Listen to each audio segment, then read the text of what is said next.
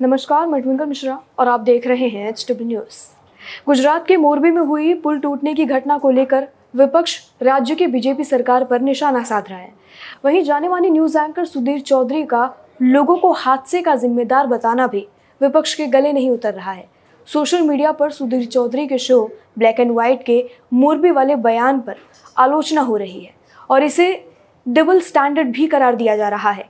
क्या है पूरा मामला? चलिए आपको बताते हैं। रविवार को गुजरात के मोरबी इलाके का झूलता ब्रिज गिर गया। इस घटना में लगभग 130 से भी ज़्यादा लोगों की जान चली गई। जहाँ एक तरफ़ विपक्ष इस मामले को लेकर सरकार, सरकारी अधिकारी और ब्रिज की मरम्मत कराने वाली कंपनी को जिम्मेदार बता रही है, लेकिन सुधीर चौधरी ने अपने शो में जनता को जिम्मेदार बताया, जो विपक्ष के और सोशल मीडिया एक्टिविस्ट के गले नहीं उतर रहा है।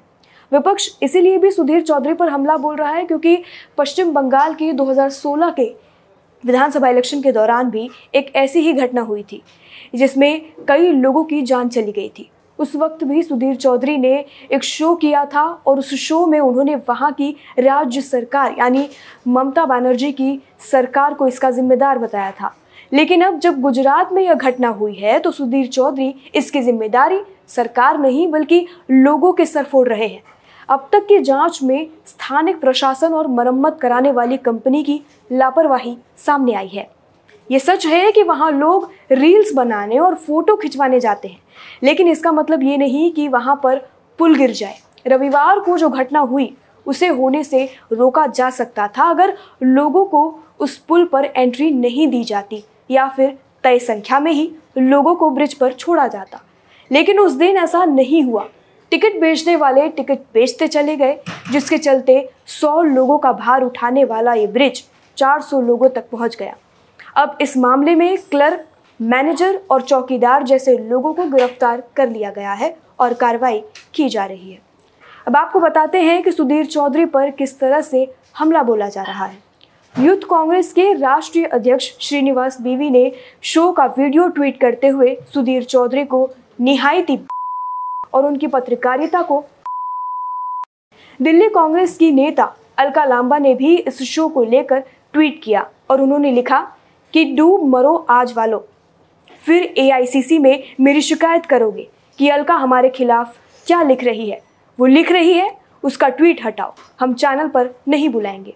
वहीं सोशल मीडिया पर कई लोगों ने एंकर के वीडियो को शेयर करते हुए निशाना साधा है। पत्रकार साक्षी जोशी ने लिखा है कि इन लोगों को रात को नींद कैसे आती है? मोहम्मद जुबैर ने इस पर ट्वीट करते हुए लिखा है, वाह, स्टार एंकर भी पुल पर खड़ी भीड़ को ही जिम्मेदार बता रहे हैं। फ़िल्म मेकर विनोद कापड़ी ने कमेंट किया कि कभी सोचा नहीं था कि नीचता की प्रकाष्ठा क्या होती है। आज देख भी लिया। हादसे में कम से कम 50 बच्चे मरे हैं। बच्चे कब किसी के कहने पर रुके हैं? आगे एक यूज़र लिखती है कि वक्त के साथ बदलना चाहिए। एक अन्य यूज़र ट्वीट करते हैं, कितना इंसान है। पत्रकार था ही। अभी सैकड़ों चिताओं की आग शांत भी नहीं हुई होगी। इस पत्रकार ने मरे हुए लोगों को ही दोषी बना दिया। इस खबर को दिखाने का हमारा मकसद यही है कि पत्रकारिता ज़िम्मेदारी से हो और पत्रकारिता पर कोई सवाल ना उठाए। इस पूरी खबर पर कमेंट सेक्शन में हमें अपनी राय ज़रूर लिखकर बताएँ। वीडियो यही समाप्त होता है। धन्यवाद। अब खबरें पाइए सबसे पहले। हमारे मोबाइल न्यूज़ एप्लीकेशन पर। एंड्रॉइड या आईओएस प्लेटफॉर्म पर जाइए एच डब्ल्यू न्यूज़ नेटवर्क को सर्च कीजिए, डाउनलोड कीजिए और अपनी सुविधानुसार भाषा का चयन कीजिए। खबरों की भीड़ में अपने काम की खबर पाते रहिए।